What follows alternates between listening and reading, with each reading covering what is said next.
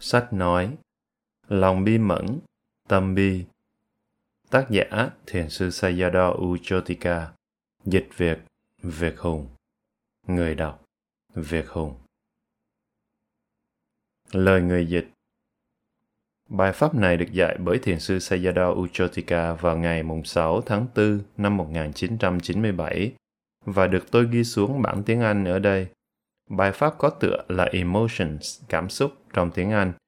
Tuy nhiên, dựa trên nội dung của bài pháp, khi dịch việc tôi đổi lại tựa đề của bài pháp là Lòng bi mẫn, tâm bi, là bởi vì trong bài này, Ngài chủ yếu dạy về Karuna là lòng bi mẫn hay tâm bi.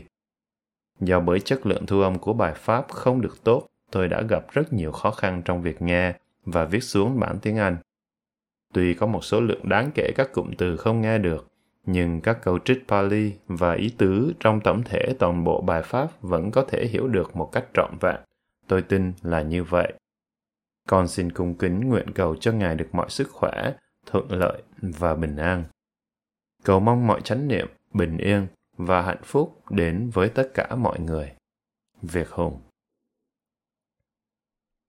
Bài Pháp Lòng bi mẫn, tâm bi Chào mừng tất cả mọi người. Tôi rất vui khi các bạn có mặt ở đây. Lại một ngày nữa dành cho các thiền sinh mới. Hôm nay là thứ năm. Mặc dù đây là ngày dành cho những thiền sinh mới bắt đầu, nhưng người phụ nữ ngồi đây có thể lại là một trong những Phật tử tu tập lâu năm nhất ở Úc. Cô đã tu tập được bao nhiêu năm rồi nhỉ? Từ năm 1973. Vậy có nghĩa là đã 24 năm. Chúng ta đã gặp nhau rất, rất nhiều lần ở đây. Các bạn hẳn đã quen với cách tôi nói chuyện. Nhưng thực ra thì tôi cũng nói chuyện theo những phong cách khác nhau.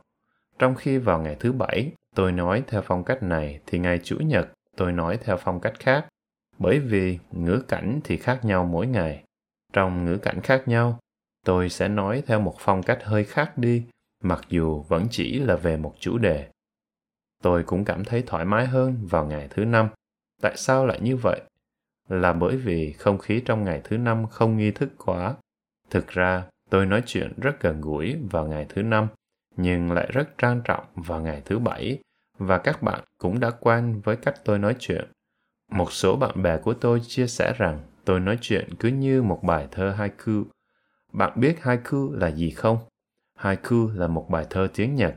Tôi thích các bài thơ haiku. Tôi có nhiều cuốn thơ haiku tôi thích đọc chúng, mặc dù rất khó để hiểu được chúng. Để hiểu được một bài thơ haiku, bạn cần phải hiểu ngữ cảnh của bài thơ. Thực ra, toàn bộ cuộc sống của chúng ta cũng như vậy, là một ngữ cảnh. Nếu bạn mang một điều gì đó ra khỏi ngữ cảnh của nó, thì đôi khi bạn sẽ hiểu sai về nó. Vì vậy, việc hiểu một điều gì đó ngay trong ngữ cảnh của nó là rất quan trọng. Tôi sẽ cho bạn ví dụ về một bài thơ haiku Tôi đã đọc bài thơ này từ rất lâu rồi, và khi chúng tôi nói chuyện về thơ hai cự có một bạn ở đây đã nhắc đến bài thơ đó. Thực ra, tôi rất thích thơ ca, âm nhạc, thiền tập và rất nhiều thứ khác nữa. Khoa học, triết học, sinh thái học, tôn giáo học so sánh, nhân chủng học, lịch sử và nhiều thứ khác. Quá nhiều điều thú vị, trong khi lại có quá ít thời gian. Cuộc sống thật quá ngắn ngủi nhưng tôi đã làm rất nhiều điều ở các cuộc sống trong quá khứ rồi. Do đó, tôi có thể buông bỏ rất nhiều thứ. Và ở cuộc sống hiện tại này, tôi sẽ chỉ cố gắng làm những điều mà trong các cuộc sống trước đây, tôi đã chưa làm tốt mà thôi. Dù sao đi nữa thì thơ ca là một trong những mối quan tâm sâu sắc của tôi. Tôi cho rằng, đó là một trong những thành tựu vĩ đại nhất của con người, một thành tựu vĩ đại. Thực ra Đức Phật đã dạy Pháp thông qua các bài thơ. Có lẽ bạn cũng đã nhận ra điều đó. Và chăng các câu kệ là những bài thơ, còn từ Gatha, kệ ngôn, thực ra có nghĩa là bài hát. Kinh Pháp Cú chẳng hạn, hầu hết các bạn đều đã đọc Kinh Pháp Cú, đó là Gatha, các bài thơ, các bài kệ ngôn, các bài hát. Đôi khi tôi hát ngâm nga các câu kệ Gatha, ví dụ như câu kệ sau đây mà tôi rất thích. Đó là câu kệ nói về các phẩm tính của Đức Phật. Hát câu kệ này là cách mà tôi làm để bày tỏ lòng tôn kính của mình đến Đức Phật. Tôi ngâm nga câu kệ này ở trong tâm mình. À, mà đây cũng là điều mà tôi dự định chia sẻ tối nay. Tôi gần như quên mất điều đó. Dòng đầu tiên của câu kệ là Karuna Sitala Hadayang. Tôi tụng câu kệ này một cách cẩn thận vì tôi chỉ biết câu kệ này trong tiếng Pali theo kiểu Miến Điện. Nó có thể khác đi trong kiểu tiếng Pali ở những nước khác. Karuna Sitala Hadayang. Tôi chuyển câu kệ thành một bài hát và hát như sau. Karuna Sitala Hadayang. Tôi có thể biến câu kệ thành những giai điệu nghe còn hay hơn nữa, với giọng hát sâu và vang.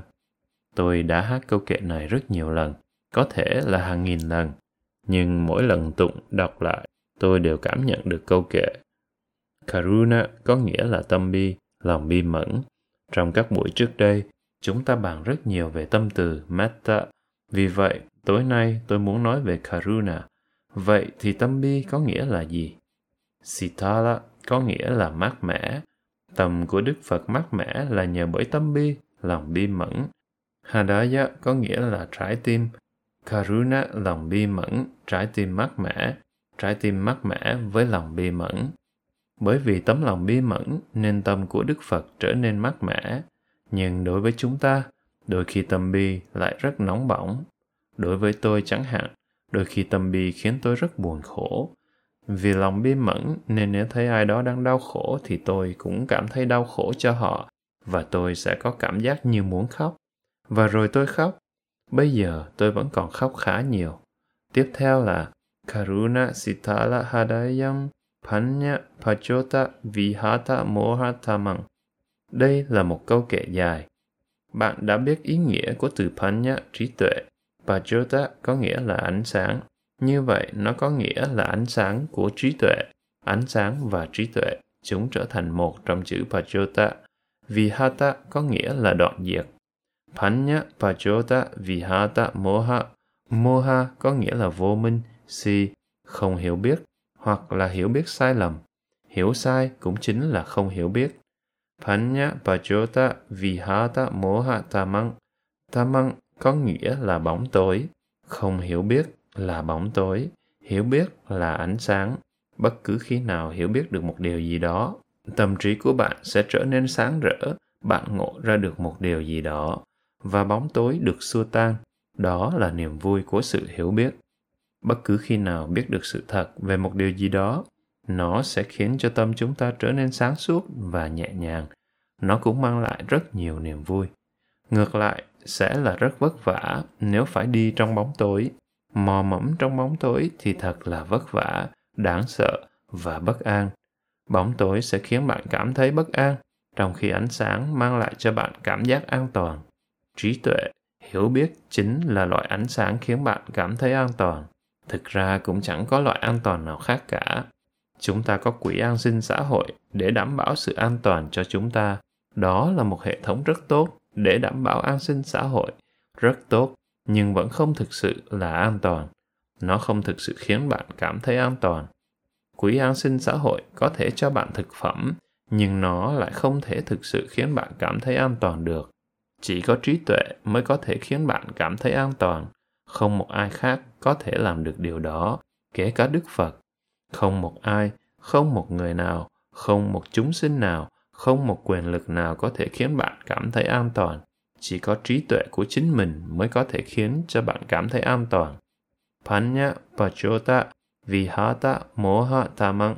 Panya trí tuệ Pachota ánh sáng. Vihata đoạn diệt Moha vô minh. Tamang bóng tối. Như vậy, câu này có nghĩa là bằng ánh sáng của trí tuệ, Đức Phật đã đoạn diệt bóng tối của vô minh. Thật tuyệt vời. Nếu bạn nghiền ngẫm điều này thật lâu, bạn sẽ biết rằng Vâng, đây đúng là chân lý. Hiểu biết và trí tuệ sẽ diệt trừ bóng tối. Không hiểu biết thì thật là tối tăm và đáng sợ. Bạn không biết mình đang đi đâu. Bạn có thể bị rơi xuống hố sâu khi mò mẫm trong bóng tối. Bạn không hề chắc chắn được về các bước chân của mình. Nhưng nếu biết mình đang đi về đâu, thì bạn sẽ cảm thấy an toàn. Bạn có thể thực sự tự tin bước chân về phía trước. Tiếp theo là Panya Pachota Vihata Moha Tamang Sana Ramara Lokagarum Sana Ramara Lokagarum nghĩa là vị thầy của tất cả thế giới loài người, tất cả thế giới chúng sinh. Đây là vị thầy của tất cả chúng sinh, chư thiên, con người. Và dòng cuối cùng của câu kệ là vải đệ Sugatang Gati tăng. Vải đệ có nghĩa là tôi cung kính. Sugatang có nghĩa là người đã đạt được tiến bộ tốt, người đã đạt đến sự an lạc, hoặc là người nói năng tốt. Nó có hai nghĩa và tôi thích cả hai nghĩa đó. Người đã đạt được tiến bộ tốt hay là người đã đi đến nơi an lạc, nó có nhiều ý nghĩa. Đó cũng là bản chất của thơ ca. Một từ có thể mang rất nhiều ý nghĩa và mỗi ý nghĩa đều có chiều sâu, rất sâu sắc. Tôi cung kính người đã đi đến nơi an lạc, đã đi đến nơi an toàn và nói năng hay. Đức Phật nói năng rất hay, Ngài đã nói lên sự thật. Và Gati Vimuttang, Gati có nghĩa là bất kỳ hình thức tồn tại nào trong luân hồi. Vimuttang có nghĩa là tự do. Người vượt thoát khỏi bất kỳ hình thức tồn tại nào trong vòng luân hồi. Điều này rất khó hiểu. Tại sao điều đó lại tốt đến như vậy? Tại sao tự do vượt thoát khỏi bất cứ một hình thức tồn tại nào trong vòng luân hồi là một điều quá tốt đẹp? Để có thể hiểu được điều sâu sắc này, chúng ta cần phải hành thiền và chúng ta sẽ thấy được rằng bất kỳ hình thức tồn tại nào cũng là bất toại nguyện. Thỉnh thoảng, bạn có thể tìm thấy niềm vui hoặc một sự hài lòng nào đó. Thỉnh thoảng, tôi cũng tận hưởng được một niềm vui nào đó, nhưng nó vẫn rất là bất toại nguyện, bởi vì sự mãn nguyện đó không kéo dài. Bây giờ tôi đọc lại câu kệ này. Karuna Sitala Hadayang Panya Vajota Vihata Mohatamang Sana Ramara Lokagarum Vaide Sugatang Gati vimuttang Nó nghe giống như nhạc cổ điển vậy. Nếu bạn hát câu kệ này với một sự chú tâm thực sự sâu sắc, điều đó sẽ mang lại cho bạn ý nghĩa của câu kệ. Nó cũng thực sự mang lại rất nhiều niềm vui. Và nếu bạn biết được ý nghĩa của câu kệ, điều đó sẽ mang lại cho bạn trí tuệ. Bất cứ điều gì chúng ta làm với sự hiểu biết đều giúp chúng ta hiểu mọi việc một cách rất sâu sắc và nó cũng có thể khiến chúng ta thay đổi. Nếu chúng ta làm một điều gì đó với sự hiểu biết, nó sẽ thay đổi chúng ta. Sự hiểu biết sẽ thay đổi chúng ta. Nếu bạn làm một điều gì đó mà thiếu đi sự hiểu biết, thì cho dù chúng ta nghĩ rằng mình đang làm một việc tốt đẹp, thì điều tốt đẹp đó có thể vẫn không thực sự khiến cho chúng ta thay đổi. Bởi vì chúng ta không có sự hiểu biết. Chỉ có sự hiểu biết mới có thể có tác động thực sự đến cuộc sống của chúng ta chứ chỉ mỗi sự tận tụy thôi thì không đủ. Nếu tôi ngâm câu kệ này mà không hiểu được ý nghĩa của câu kệ, tôi có thể vẫn cảm thấy hạnh phúc, bởi vì tôi cho rằng, ồ, tôi đang làm một điều tốt lành, tôi đang bày tỏ lòng tôn kính đến Đức Phật, tôi khắc ghi lời dạy của Ngài. Nhưng chỉ khi tôi hiểu được ý nghĩa của câu kệ, thì khi đó mọi thứ mới trở nên rất sâu sắc. Nếu bạn hiểu được câu kệ trên một cách thật sâu sắc, thì khi đó mọi thứ sẽ trở thành thiền tập và điều đó cũng có thể dẫn bạn đến thành tựu giải thoát. Câu kệ trên mang một ý nghĩa rất sâu sắc, ví dụ như Karuna Sitala Hadayang, trái tim của Đức Phật mát mẻ với tấm lòng bi mẫn. Lòng bi mẫn, tâm bi có nghĩa là gì? Chúng ta có lòng bi mẫn không? Tất nhiên, đôi khi chúng ta cảm thấy tâm bi, chỉ đôi khi, chứ không phải lúc nào cũng như vậy. Bây giờ chúng ta hãy trở lại với bài thơ hai cư mà tôi muốn đọc cho các bạn nghe. Tôi mới thảo luận về bài hai cư này với một người bạn vừa mới đến đây. Để hiểu được bài thơ, bạn cần phải hiểu ngữ cảnh của nó. Câu thơ hai cư ngắn này như sau. Thế giới của sương mù thì cũng chỉ là thế giới của sương mù. Nhưng mà, nhưng mà. Bài thơ hai cư này được viết bởi ba Basho.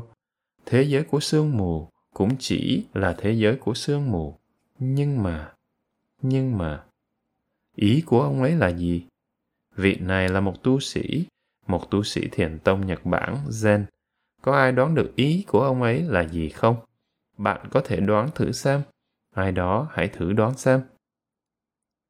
Bài thơ mang lại cho tôi một cảm giác thật buồn.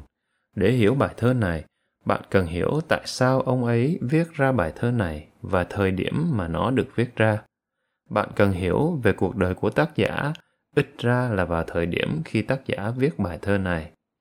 Vào thời điểm đó cô con gái bé nhỏ của ông ấy mất có lẽ cháu khoảng chừng 3 hay 4 tuổi.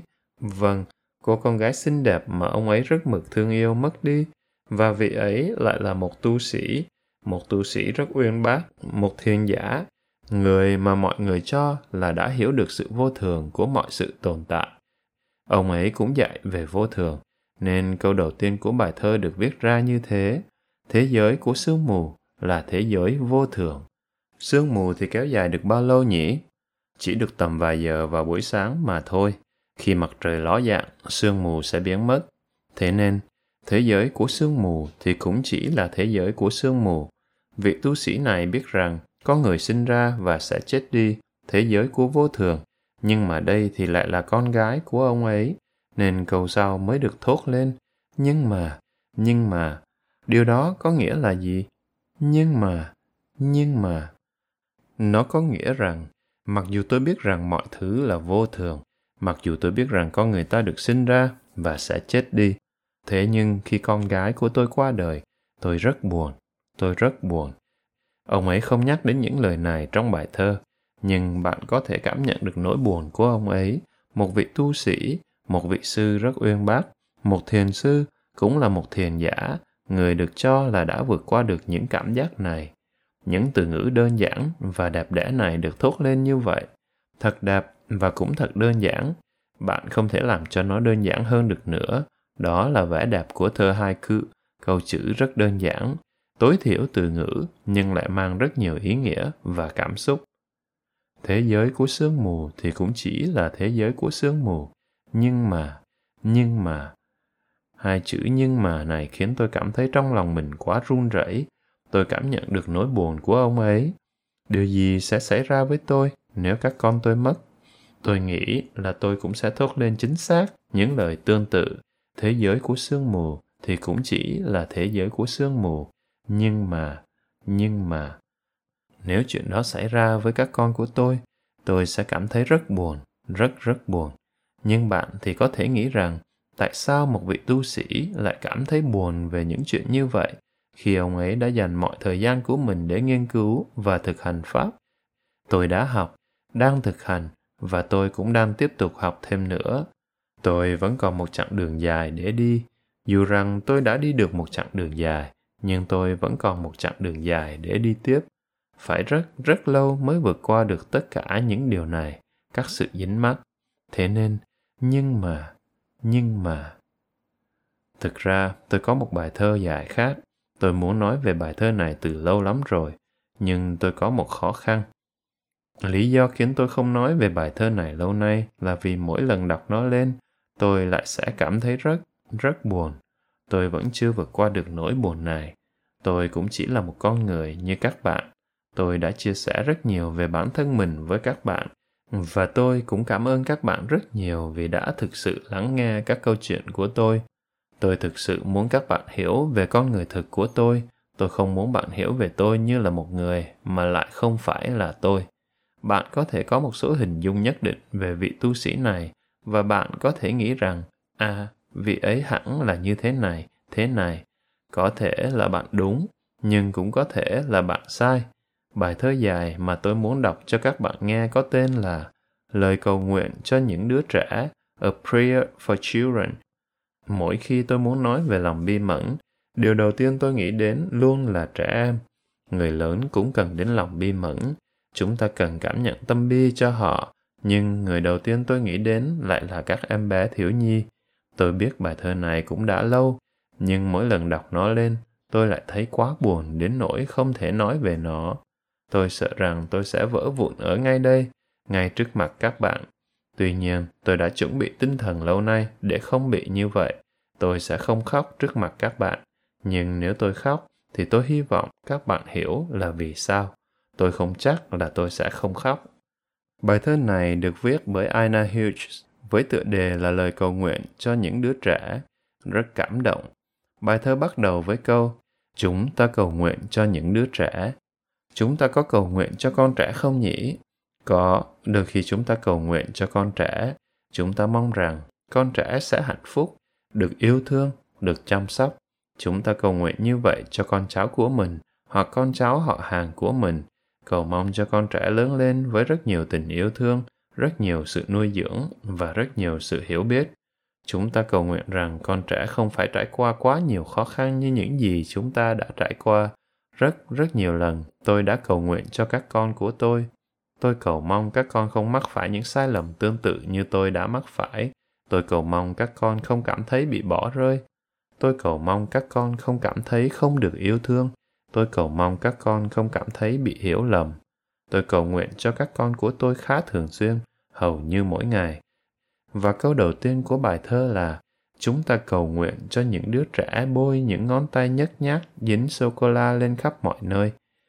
Vế sau của câu thơ khiến tôi xúc động muốn khóc. Hãy tưởng tượng các cậu bé, cô bé nhỏ tuổi. Chúng hẳn là rất thích ăn đồ ngọt. Ở Miến Điện, chúng tôi không có kẹo sô-cô-la. Chúng rất, rất đắt. Nhưng chúng tôi có đường viên màu nâu, đường tự nhiên, màu nâu, có vị rất ngon. Và chúng tôi có đường mía, mía tự nhiên, đường mía nâu chưa tinh chế. Khi còn bé, tôi ăn khá nhiều kẹo đường mía, tự tay bẻ từng miếng một, bỏ vào miệng và nhai, ngọt đậm giống như sô-cô-la. Và thế là tay cũng như mặt sẽ bị dính đầy đường nhớt nhát, thậm chí ngay cả quần áo cũng dính đường nhớt nhát. Rồi với bàn tay nhớt nhát, chúng ta chạm vào mọi thứ và mọi thứ bị dơ theo đó. Chúng ta chạm vào bàn ăn, khăn trái bàn và mọi thứ bị làm dơ. Khi tôi đọc câu thơ này, nó làm cho tôi nhớ lại những ngày thơ ấu của mình. Tôi lại thấy hình ảnh của mình khi còn là một cậu bé rất thích đường mía. Tôi đã ăn rất nhiều.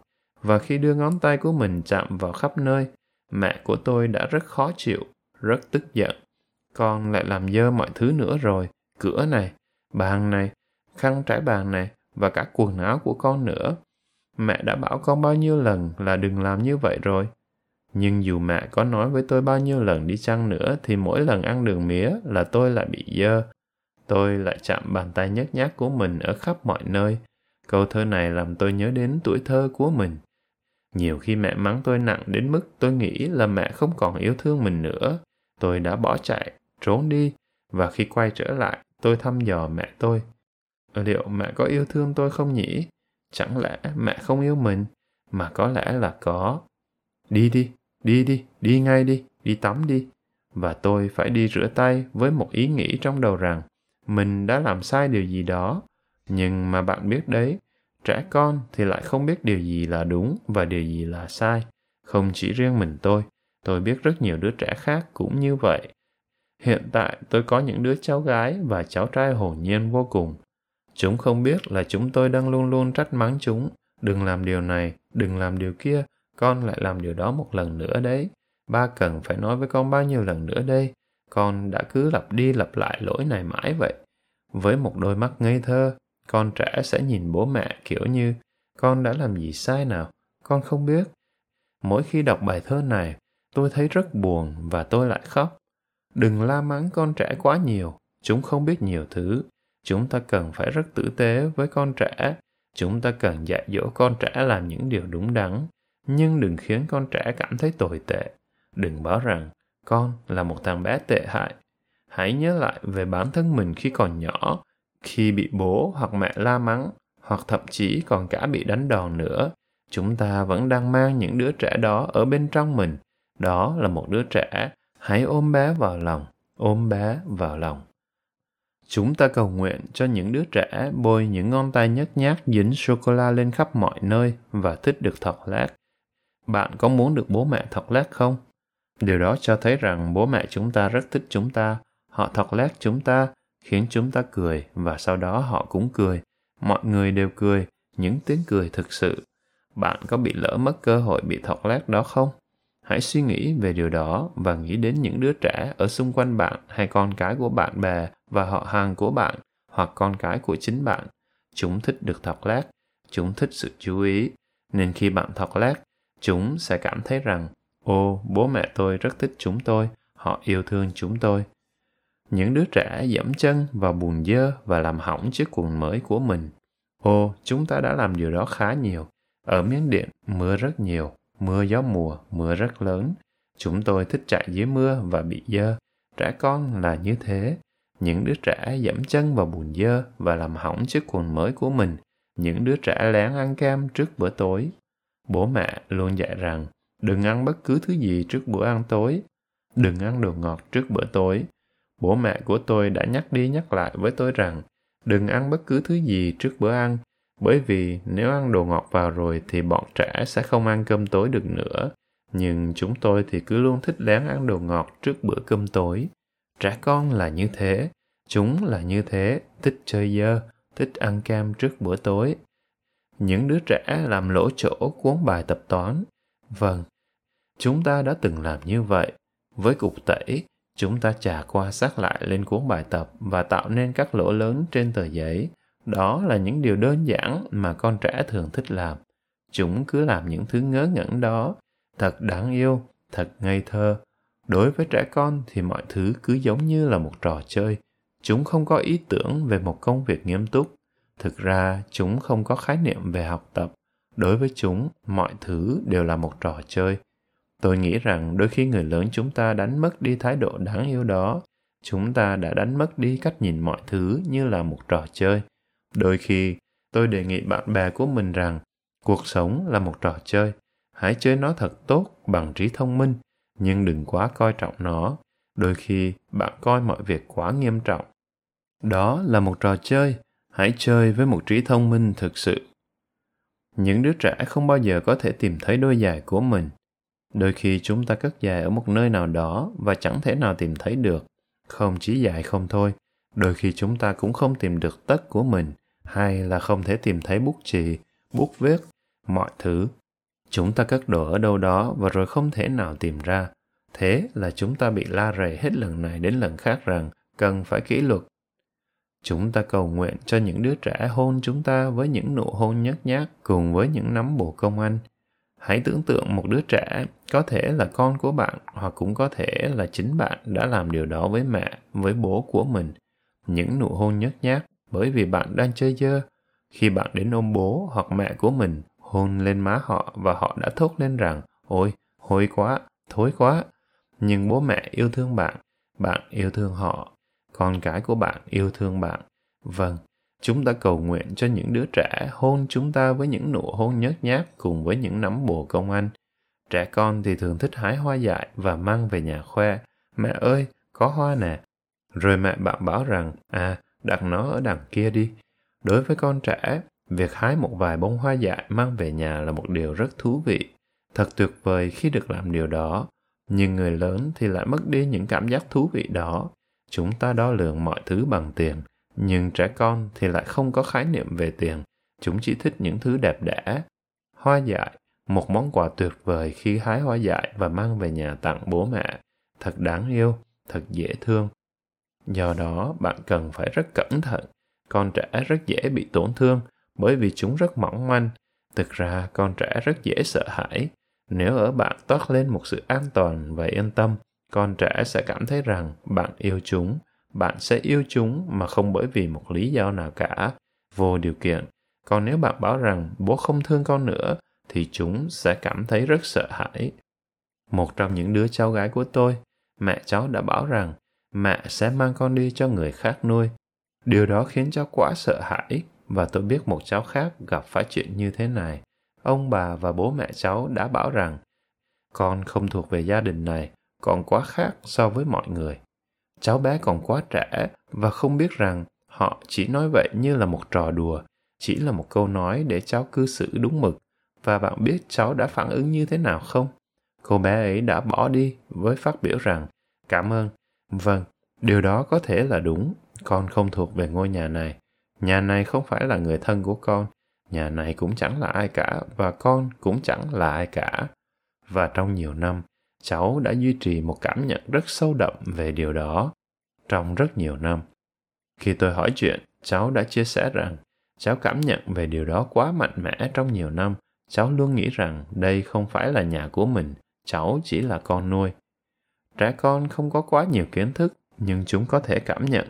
Chúng có thể không nói được, nhưng lại có thể cảm nhận mọi thứ rất sâu sắc, thậm chí hơn cả những con người trưởng thành. Trẻ con có cảm nhận về mọi việc rất sâu sắc, nên chúng ta cần phải hết sức cẩn thận khi nói chuyện và đối xử với con trẻ. Hãy nhớ lại những gì đã xảy ra với bản thân mình khi bạn còn rất bé. Ngay cả một lời bông đùa của bố mẹ đôi khi đã khiến bạn tổn thương vô cùng rồi bạn mang trong mình nỗi đau đó trong nhiều nhiều năm và nó trở thành một tổn thương tâm lý rất nghiêm trọng. Cô bé mà tôi chia sẻ ở trên đã thực sự bị tổn thương rất nhiều về mặt tâm lý. Ngay cả bây giờ, khi đã lớn, cháu vẫn phát biểu rằng cháu không thể coi họ như là người thân của mình được, mặc dù bây giờ cháu biết họ là thân thiết ruột thịt của mình, nhưng cháu vẫn không thể cảm thấy gần gũi với mọi người được. Là bởi vì cô bé có cảm giác như mình được nhận về nuôi, là con nuôi cháu cảm thấy như mình đã không thuộc về nơi này trong nhiều năm, kể từ khi còn bé. Khi nói chuyện với nhau, chúng ta phải hết sức cẩn thận. Không chỉ với trẻ nhỏ không thôi, mà ngay cả với người lớn cũng phải hết sức cẩn thận. Ngay cả chỉ một từ thôi cũng có thể làm tổn thương người khác một cách nghiêm trọng, khiến họ cảm thấy xấu hổ, bị bỏ mặt và vô giá trị. Bạn có thể phạm phải điều đó, có thể gây ra rất nhiều thiệt hại chỉ bằng một từ ngữ mình nói ra mà thôi khi chúng ta nói về lòng bi mẫn, tâm bi, đó không chỉ là một suy nghĩ ở trong đầu của chúng ta. Thoạt đầu chúng ta nguyện rằng cầu mong cho tất cả chúng sinh thoát khỏi mọi đau khổ, nhưng đó chỉ mới là một suy nghĩ mà thôi. Khi chúng ta tiếp tục phát triển lòng bi mẫn này, nó sẽ trở thành một cảm nhận. Chúng ta cảm nhận được những gì người khác cảm nhận, và nếu bạn tiếp tục thực hành điều đó, cảm nhận những gì người khác cảm nhận, thì dần dần nó sẽ trở thành trí tuệ chỉ khi đó thì nó, lòng bi mẫn mới trở nên trọn vẹn. Tâm bi nhưng không có trí tuệ thì chưa thể gọi là trọn vẹn được. Đôi khi chúng ta nghĩ rằng chúng ta có lòng bi mẫn, nhưng rồi chúng ta lại làm tổn thương cũng như gây ra nhiều tổn hại cho người khác. Bởi vì chúng ta không có đủ trí tuệ. Vì vậy, lòng bi mẫn hay tâm từ metta lúc ban đầu chỉ là một suy nghĩ hoặc có thể là một cảm nhận và cũng có thể lúc ban đầu nó chỉ là một sự dính mắc mà thôi, chứ không phải là tâm từ thực sự. Rồi sau đó, nó trở thành một cảm giác thực sự và rồi trở thành trí tuệ. Chỉ khi đó thì nó mới trở nên trọn vẹn, hoàn chỉnh. Để có được lòng bi mẫn đối với người khác, chúng ta cần phải rất nhạy cảm để hiểu được người khác đang cảm nhận như thế nào. Chẳng hạn như thời điểm hiện tại này, khi nói chuyện với người khác, bạn cần phải hết sức nhạy cảm lời nói của mình đang ảnh hưởng đến người đối diện như thế nào? Bạn cần phải rất nhạy cảm để đọc được các dấu hiệu trên khuôn mặt, đôi mắt, ánh mắt, vân vân. Người đối diện đang nhìn bạn và hài lòng, mỉm cười, nhìn đi chỗ khác, nhìn xuống, im lặng hay buồn bã hay bất kể biểu hiện đó là gì. Bạn cần phải hết sức chú ý tới các biểu hiện này. Khi bạn ngày càng chánh niệm hơn, thì bạn sẽ càng trở nên nhạy cảm hơn khi bạn trở nên nhạy cảm hơn, bạn sẽ dễ dàng tiếp nhận thông tin hơn. Bạn có thể nhận vào được nhiều thông tin hơn, thông tin qua lời nói và cũng như thông tin nằm ngoài lời nói, ví dụ như các biểu hiện bên ngoài. Bạn có thể nhận được và xử lý các thông tin đó một cách chính xác. Khi chánh niệm, khi chú ý, chúng ta biết người khác cảm thấy như thế nào. Chỉ bằng cách chánh niệm, chúng ta mới có thể phát triển sự nhạy cảm, khả năng thu nhận thông tin và sau đó là một sự hiểu biết trọn vẹn về lòng bi mẫn. Khi không có chánh niệm, nếu chỉ với suy nghĩ rằng tôi muốn làm một điều gì đó tốt đẹp cho người khác, thì chúng ta áp đặt ý tưởng của mình lên người đó và khiến họ bị tổn thương. Chúng ta có thể bắt ép người khác ăn một thứ gì đó hoặc làm một điều gì đó và kết cuộc lại làm cho họ bị tổn thương. Tâm bi thực sự cũng có nghĩa là trí tuệ. Không có một trí tuệ sâu sắc thì chúng ta không thể có lòng bi mẫn thực sự nhưng để trở nên trí tuệ thì bạn lại cần phải có chánh niệm. Không có chánh niệm thì không thể có trí tuệ. Không có trí tuệ thì không thể có lòng bi mẫn thực sự. Đôi khi chúng ta cảm thông với người khác, nhưng trong hầu hết các trường hợp thì chúng ta lại làm tổn thương người khác, đặc biệt là những người ở ngay chính trong gia đình mình. Thậm chí hôm nay có người đến chia sẻ với tôi chuyện trong gia đình của họ, và tôi nhận thấy rằng mọi người không có sự nhạy cảm về nhau họ rất vâng lời và chính điều đó lại càng làm người khác bị tổn thương hơn. Đôi khi sự vâng lời lại còn làm tổn thương hơn. Họ không bỏ mặc ai cả. Họ rất vâng lời và điều đó lại khiến người khác rất đau khổ. Do đó, chúng ta cần phải chánh niệm hơn và nhạy cảm hơn. Rồi sau đó, chúng ta sẽ trở nên bi mẫn hơn. Chúng ta cầu nguyện cho những đứa trẻ ngủ chung với chó cưng và chôn cất những con cá vàng nhiều từ ngữ khác nhau kết hợp lại trong câu thơ nhưng hãy nghiền ngẫm mà xem, nó rất thật. Khi còn bé, tôi cũng nuôi mèo và chó. Ngay cả bây giờ, ngay ở đây, tôi cũng có những chú mèo là bạn của tôi. Ở đây có một chú mèo con bị gãy chân mà ai đó đã bỏ lại. Nó rất sợ hãi, bối rối và cũng rất đói và lạnh. Tôi cho nó một ít thức ăn và chú mèo nhỏ đã đến bên cạnh. Tôi vỗ về và ôm chú mèo con vào lòng khiến nó cảm thấy an tâm hơn một chút. Rồi tôi bế chú mèo con lên và đưa nó vào phòng của tôi, một nơi ấm áp. Chú mèo nhỏ chạy khắp nhà một cách hoang dại và tất cả những gì nó làm là cố gắng thu hút sự chú ý của tôi. Tôi đã bỏ một tay xuống và vỗ về chú mèo nhỏ trong lúc đọc sách. Có lúc con mèo ấy lại muốn trèo lên người tôi, nên tôi bế nó lên và đặt nó ngồi lên đùi, đặt tay lên người nó. Một lúc sau, nó trở nên thoải mái và ngước nhìn tôi. Sau đó, nó cảm thấy yên tâm hơn, nên xuống đất và nhảy lên giường của tôi, nằm ngủ ở đó một lúc. Nó hành xử giống như một con người, một đứa bé. Hồi còn bé, khi chú mèo con nhỏ bé của tôi chết, tôi đã chôn nó và nhờ mẹ tôi làm lễ tang cho con mèo. Mẹ tôi thì lại chẳng coi trọng chuyện đó lắm. Bà ấy nói, ồ, hãy quên chuyện này đi. Nhưng tôi thì lại nghĩ rằng tôi cần tổ chức tang lễ cho con mèo của mình. Bạn biết đấy, con trẻ suy nghĩ rất khác với chúng ta. Đối với trẻ con, chó và mèo được nhân cách hóa. Chúng không phải là động vật, chúng là những con người. Khi con chó của một trong những đứa cháu của tôi chết, cháu đã nhờ tôi làm tang lễ cho con chó và cháu chia sẻ rằng cháu sẽ không bao giờ nuôi chó nữa.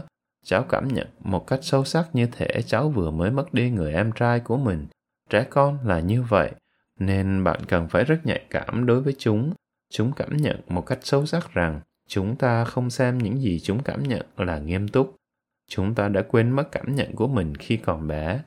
Do đó, điều quan trọng là chúng ta cần phải quay trở về những ngày thơ ấu của chính mình và cố gắng hiểu cảm nhận của mình khi còn bé các cảm nhận ở tuổi ấu thơ không phải là một trò đùa các cảm nhận đó rất thật nó thực sự có thể ảnh hưởng đến tâm trí trái tim của chúng ta và nó thực sự có thể thay đổi tính cách của chúng ta chứ không chỉ là cảm nhận đơn thuần chúng ta cầu nguyện cho những đứa trẻ ngủ chung với chó cưng và chôn những con cá vàng tôi hình dung về điều này và tưởng tượng một đứa bé chôn con chó cưng của mình chôn con cá vàng của mình và yêu cầu tổ chức tang lễ cho các con chó và cá. Tôi có thể cảm nhận được rằng đứa bé đang cảm thấy rất, rất buồn đau. Không chỉ trẻ con không thôi, mà thực ra tất cả chúng ta đều là những đứa trẻ lớn xác. Ở một khía cạnh nào đó, chúng ta vẫn chỉ là những đứa trẻ to xác, những đứa trẻ có tuổi. Chúng ta thấy những gì chúng ta đang thấy rất sâu sắc, nhưng đôi khi chúng ta lại không nói về những điều đó bởi vì chúng ta nghĩ rằng nếu mình nói về điều đó thì mọi người có thể nghĩ rằng mình bị điên vì thế chúng ta giữ kín mọi chuyện ở trong lòng mặc dù cảm nhận được nhưng chúng ta lại rất ngại nói về các cảm nhận đó. Điều rất quan trọng là cần phải thừa nhận các cảm nhận của chúng ta. Các cảm nhận là có thật. Hãy hiểu chúng thật sâu sắc và cũng cần hiểu rằng những người khác cũng có những cảm nhận rất sâu sắc. Chúng ta không phải là những người máy được vi tính hóa. Chúng ta là những con người có cảm xúc. Hiểu được cảm nhận của người khác là tâm bi. Lòng bi mẫn không chỉ là các suy nghĩ ở trong đầu bạn cảm nhận được cảm nhận của người khác, hiểu được cảm nhận của người khác và làm những điều phù hợp cho người đó. Lòng bi mẫn còn là các hành động của thân, khẩu và ý, cả ba. Bạn không thể chỉ ngồi và tụng đọc rằng, cầu mong cho tất cả mọi chúng sinh thoát khỏi mọi đau khổ. Bạn không thể chỉ dừng lại ở đó, mà cần phải làm một điều gì đó, nói một điều gì đó chúng ta cầu nguyện cho những đứa trẻ vội vã ôm ghì lấy chúng ta và quên mang tiền ăn trưa đến trường khi bị trễ học bọn trẻ con thường vội vàng ôm chúng ta và rồi lại chạy vội ra xe buýt đến trường vội quá quên mất cả tiền ăn trưa tôi đã từng rơi vào hoàn cảnh như vậy nhiều lần rồi sau đó, chị của tôi hoặc một ai đó sẽ mang hộp cơm trưa và một ít tiền đến trường cho tôi. Khi đọc những dòng này, tôi đã nhớ đến chị gái của tôi. Chị đã mang bữa trưa đến trường cho tôi rất nhiều lần khi tôi còn bé. Chúng ta cầu nguyện cho những đứa trẻ dám băng y tế khắp người mình và hát lạc tông. Bọn trẻ con thường hát sai cao độ nốt nhạc bởi vì chúng không hát hay. Dù là lạc tông như vậy, nhưng âm thanh thì lại nghe rất dễ thương. Khi đọc đến dòng hát lạc tông, tôi nhớ lại bản thân mình hát khi còn bé. Tôi rất thích ca hát. Kể từ khi còn rất bé, tôi đã thích ca hát, thích chơi nhạc cụ và chơi nhiều loại nhạc cụ khi còn bé. Đàn violon, mandolin, sáo, kèn harmonica. Tôi nhớ mình đã từng hát các câu như Tinkle, tinkle, little star, how I wonder what you are. Tôi nhớ mình đã hát bài đó. Đừng quên những gì chúng ta đã cảm nhận lúc còn bé và cả những cảm nhận của chúng ta ở thời điểm hiện tại. Rồi kế đến, hãy hiểu cảm nhận của những người xung quanh mình trong quá khứ cũng như ở thời điểm hiện tại này. Chúng ta cầu nguyện cho những đứa trẻ bóp kem đánh răng tung tóe khắp bồn rửa mặt. Vâng, trẻ con cứ làm đổ mọi thứ, văng ra ở khắp mọi nơi. Chúng bóp kem đánh răng văng tung tóe khắp bồn rửa mặt. Chúng ta cầu nguyện cho những đứa trẻ xì sụp húp trắng súp của mình. Hãy tưởng tượng cảnh tượng đó, những đứa trẻ đáng yêu, những bé trai, bé gái thật đáng yêu. Nếu bạn có thể thấy được điều đó, nếu bạn có thể cảm nhận được niềm hạnh phúc của chúng, thì đó là sự đồng cảm. Từ này cũng rất giống với lòng bi mẫn, cảm nhận được cảm nhận của người khác và rồi sau đó thấu hiểu họ. Chúng ta cầu nguyện cho những đứa trẻ không bao giờ được thưởng thức món tráng miệng. Có hàng nghìn đứa trẻ như vậy, không có đồ tráng miệng, chỉ có những món ăn đơn giản. Bởi vì món tráng miệng là món xa xỉ. Điều này xảy ra mỗi ngày ở đất nước của các bạn, cũng như ở đất nước của tôi. Những đứa trẻ không tìm được bánh mì để ăn trộm. Khi quá đói, người ta có thể tìm một thứ gì đó để ăn trộm và ăn. Nhưng trong ngữ cảnh của câu thơ này, thậm chí còn không có gì để ăn trộm cả. Ở trong rừng nơi chỗ tôi ở, chúng tôi trồng cây ăn quả và một số trẻ nhỏ thỉnh thoảng đến trộm để ăn. Chúng ta cầu nguyện cho những đứa trẻ không có phòng để dọn dẹp. Nhiều đứa trẻ thậm chí còn không có phòng ở, chỉ có một chiếc giường để ngồi, để nằm và ngủ. Một số thậm chí còn không có một cái mền cho ra hồn. Rất nhiều đứa trẻ bị lâm vào hoàn cảnh như vậy. Chúng ta cầu nguyện cho những đứa trẻ mà ảnh của chúng không có trên tủ quần áo của bất kỳ ai. Những đứa trẻ đáng yêu thường muốn chụp hình rồi đặt ảnh của mình ở đâu đó trên tủ quần áo, trên bệ lò sưởi. Nhưng có nhiều bé không có bố mẹ và chẳng có ảnh của mình đặt trên tủ quần áo. Chúng chẳng có ai để gọi là bố hoặc mẹ. Có hàng trăm, hàng nghìn bé như vậy ở khắp mọi nơi, ở đây và trên khắp thế giới. Những đứa trẻ mồ côi không có ai để gọi là bố hoặc mẹ. Chúng ta cầu nguyện cho những đứa trẻ ăn bất cứ thứ gì. Chúng sẽ ăn bất cứ thứ gì bởi vì chúng đang rất đói, đang chết đói. Cách đây rất lâu, tôi nhìn thấy hình ảnh của những người bị chết đói ở châu Phi. Có một cụ già đang nằm với một tấm mền rách đắp trên người và có ai đó đang đưa cho ông ấy một gói muối bù nước. Ông cụ đang cố với tay để lấy và hình ảnh đó đã được ghi lại. Người của ông cụ chỉ còn lại mỗi một bộ xương. Và điều tương tự cũng xảy ra với trẻ em. Các nhân viên của tạp chí National Geographic đã đưa một cháu bé đói lả đến bệnh viện, nhưng các bác sĩ nhận ra rằng đã quá trễ, đứa trẻ đã chết và các bác sĩ không thể làm gì được nữa, đã quá trễ rồi. Có những trường hợp chết đói như thế. Tôi thấy ở đây có quá nhiều đồ ăn bị vứt đi. Có lần tôi vào bếp mở tủ và mở thùng rác ra xem. Tôi thấy có rất nhiều đồ ăn ở đó. Tôi nghĩ là đủ cho hơn 20 người ăn. Tôi có thể làm gì với chúng đây? Trong khi tôi không thể ăn những thức ăn đó thì lại có người đang chết đói. Tôi không có ý trách móc những ai có dư thừa đồ ăn, nhưng tôi muốn bạn hãy nghiền ngẫm về một sự thật rằng có nhiều người đang lâm vào cảnh chết đói. Đó là lòng bi mẫn. Lòng bi mẫn không chỉ là những gì chúng ta suy nghĩ và niệm, cầu mong cho tất cả chúng sinh thoát khỏi mọi khổ đau, mà chúng ta cần phải xem xét. Vậy thì mình có thể làm gì đây? Chúng ta cầu nguyện cho những đứa trẻ chưa bao giờ được đến gặp nha sĩ. Có người răng bị sưng lên, khóc đau, nhưng lại không đi khám nha sĩ được. Họ không có tiền đi khám, hoặc là gần đó chẳng có nha sĩ nào cả. Và bạn có biết họ đã làm gì không? Họ gọi một đứa trẻ trong nhà đến và bảo, còn đi lấy cái đục và đập gãy cái răng đi. Đó là tất cả những gì họ có thể làm. Chỉ cần ngồi há miệng ra rồi dùng cái đục đánh mạnh vào răng cho gãy và lấy ra. Đôi khi họ dùng thuốc chữa bỏng để bôi vào vết thương, có những người như thế không có điều kiện chăm sóc y tế. Bạn biết cảm giác đau răng là như thế nào rồi đúng không? Chúng ta cầu nguyện cho những đứa trẻ không bị ai làm hư. Chúng ta cầu nguyện cho những đứa trẻ đi ngủ với một cái bụng đói và nước mắt. Chúng ta cầu nguyện cho những đứa trẻ sống và cử động nhưng không có phần con người ở bên trong chúng. Đó là điểm gây động tâm nhất, không có phần con người. Con người có nghĩa là gì? Con người chúng ta được sinh ra như là những chúng sinh chưa trọn vẹn. Để trở thành một chúng sinh trọn vẹn thực sự, chúng ta cần có bên cạnh mình những con người trưởng thành, bố mẹ, ông bà, họ hàng hoặc bạn bè để chăm sóc chúng ta, yêu thương chúng ta và dạy dỗ chúng ta trở thành những con người tốt nếu không có ai yêu thương chúng ta, không có ai dạy dỗ chúng ta, thì chúng ta không thực sự trở thành một con người. Chúng ta cầu nguyện cho những đứa trẻ đang sống và cử động, nhưng không có phần con người ở bên trong chúng. Có rất nhiều người như thế.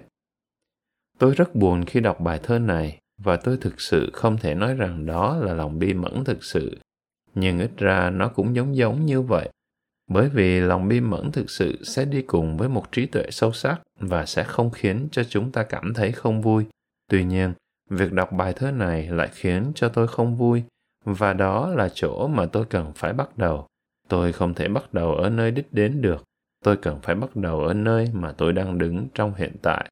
Tôi không thể làm tất cả mọi thứ cho mọi người được, nhưng nếu mỗi một chúng ta đều cố gắng hỗ trợ nhiều nhất có thể cho người khác hoặc thậm chí chỉ là làm một điều gì đó cho một con chó hoặc một con mèo, thì tôi nghĩ rằng thế giới này sẽ trở thành một nơi chốn tốt đẹp hơn nếu tất cả chúng ta cố gắng.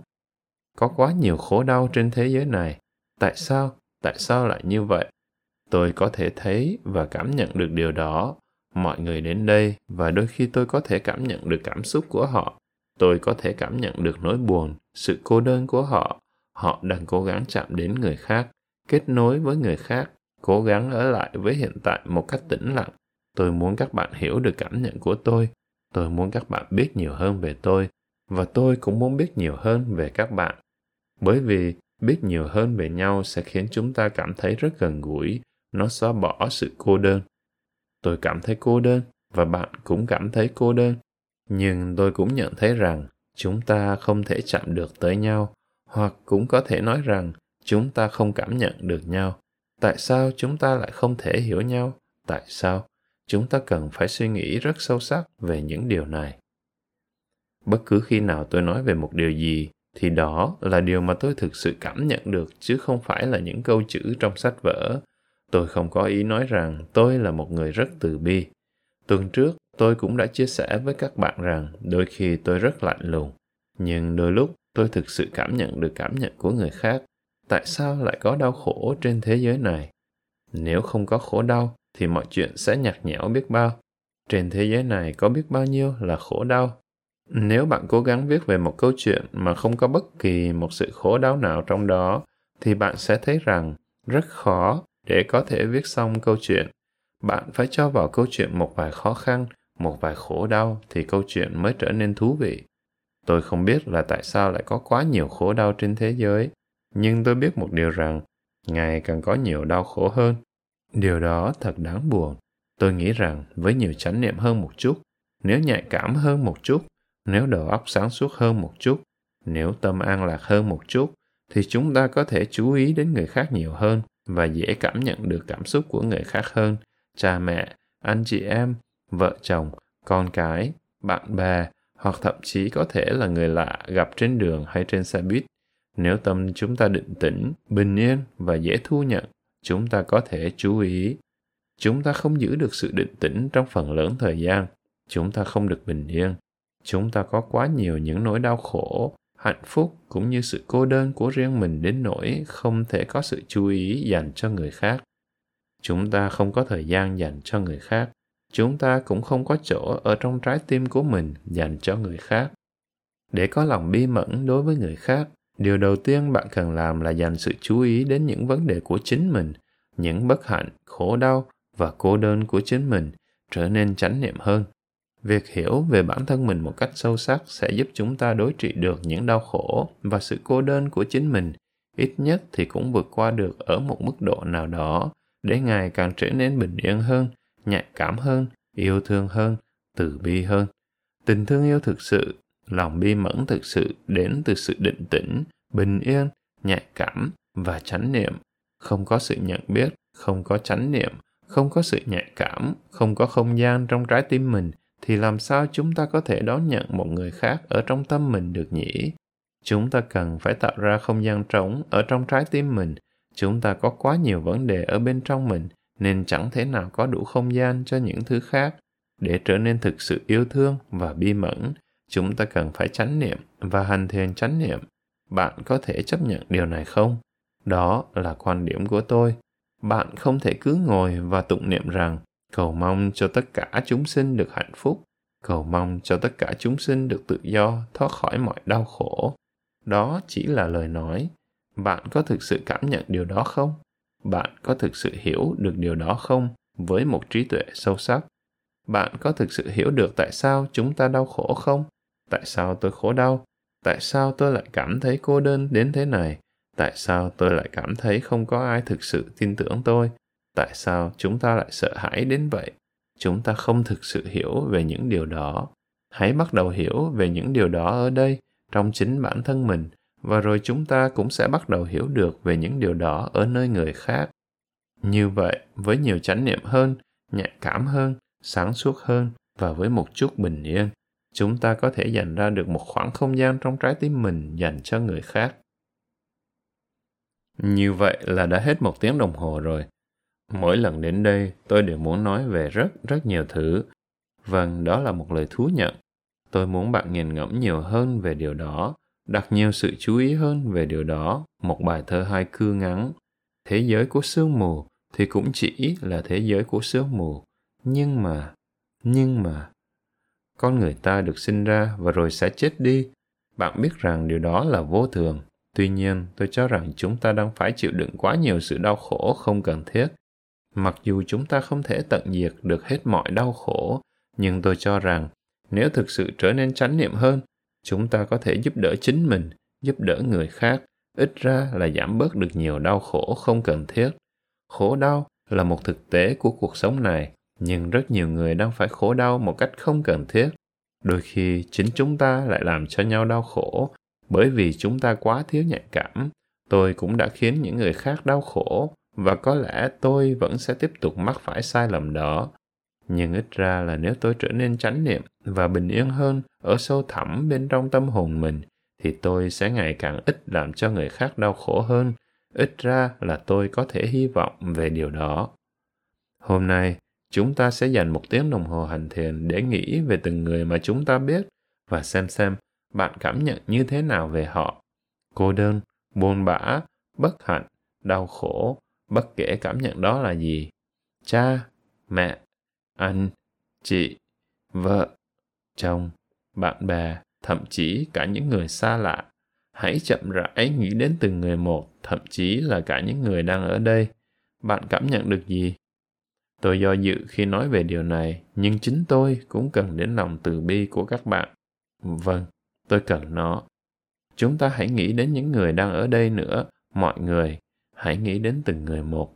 Bạn thậm chí có thể mở mắt ra và nhìn vào khuôn mặt của mỗi người, thậm chí là từ phía sau. Hãy nhìn vào con người đang ở đây và đặt sự chú ý vào đó. Đôi khi bạn có thể cảm thấy rất cô đơn, giống như tôi. Đôi khi bạn muốn có một ai đó lắng nghe bạn chúng ta sẽ bắt đầu bằng việc quán niệm về hơi thở như vẫn thường làm. Các bạn đã biết cần làm gì. Hít vào một hơi thở sâu. Thở ra. Đặt sự chú ý lên luồng không khí đi vào. Chạm ở nơi hai lỗ mũi. Cảm nhận luồng không khí đi vào. Rất mát mẻ. Cảm nhận luồng không khí đi ra. Ấm áp, nhẹ nhàng chạm nhẹ nơi hai lỗ mũi.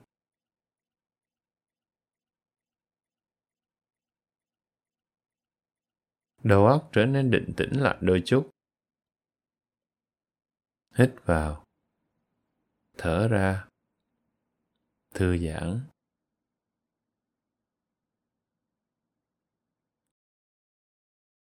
Khi tâm trở nên thoải mái hơn, bình yên hơn hãy phát khởi lòng bi mẫn đến mỗi một người mà bạn biết. Tất cả mọi người trong gia đình, tại nơi làm việc, mọi người. Hít vào, thở ra. Tâm của bạn bị cuốn trôi đi. Hít vào, thở ra. Hãy đưa tâm quay trở lại với người mà bạn muốn phát khởi lòng bi mẫn đến. Tên của người đó là gì? Hãy hình dung khuôn mặt toàn bộ con người của họ ở trong tâm. Nếu tâm lại bị cuốn trôi đi, hãy đặt sự chú ý trở lại lên hơi thở một cách nhẹ nhàng, kiên nhẫn và từ bi. Hãy đưa tâm quay trở lại định tĩnh hơn. Thư giãn. Rồi tiếp tục phát khởi lòng bi mẫn đến những người mà bạn biết. Hãy gọi tên mỗi người ở trong tâm mình. Bạn sẽ nói với người đó rằng, bạn có thể nhìn thấy cảm nhận của họ, bất kỳ loại cảm giác nào.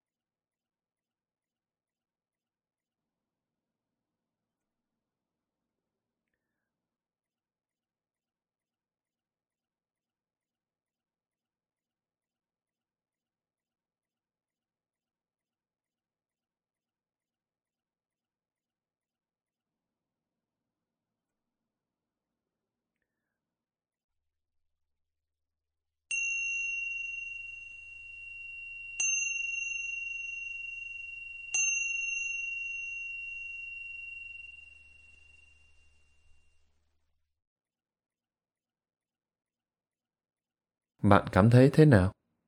Trái tim của bạn mát lạnh với lòng bi mẫn. Karuna sitala hadayam. Bạn cảm nhận một lòng bi mẫn thực sự. Bạn không trừng phạt ai cả. Nếu bạn thực sự nghĩ về điều đó, trừng phạt khá nhiều người trong chúng ta. Ý tôi không phải là tất cả mọi người, nhưng rất nhiều người trong chúng ta đang trừng phạt lẫn nhau bằng nhiều cách. Và nếu chúng ta trừng phạt bất kỳ người nào thì theo một cách nào đó chúng ta cũng đang tự trừng phạt chính mình. Cảm giác tội lỗi do bởi hành động đó tác động một cách gián tiếp, vô thức lên chính bản thân chúng ta. Nếu bạn có bất kỳ câu hỏi nào, xin vui lòng nêu câu hỏi. À đó là một điều rất tốt để làm. Đúng, điều đó sẽ giải quyết được vấn đề. Và một điều nữa là hãy nghĩ đến bức tranh tổng thể lớn hơn thực ra thì rất khó để giải thích về cách mà mọi thứ xảy ra, bởi vì chúng ta không xem xét mọi thứ từ lúc bắt đầu cho đến lúc kết thúc. Nhưng tôi nghĩ rằng, ít ra là khi bạn có con, trước khi có con, bạn cần phải suy nghĩ sâu sắc về điều đó. Liệu tôi có thể thực sự nuôi dạy đứa trẻ đó không? Liệu tôi có thể là bố mẹ tốt không?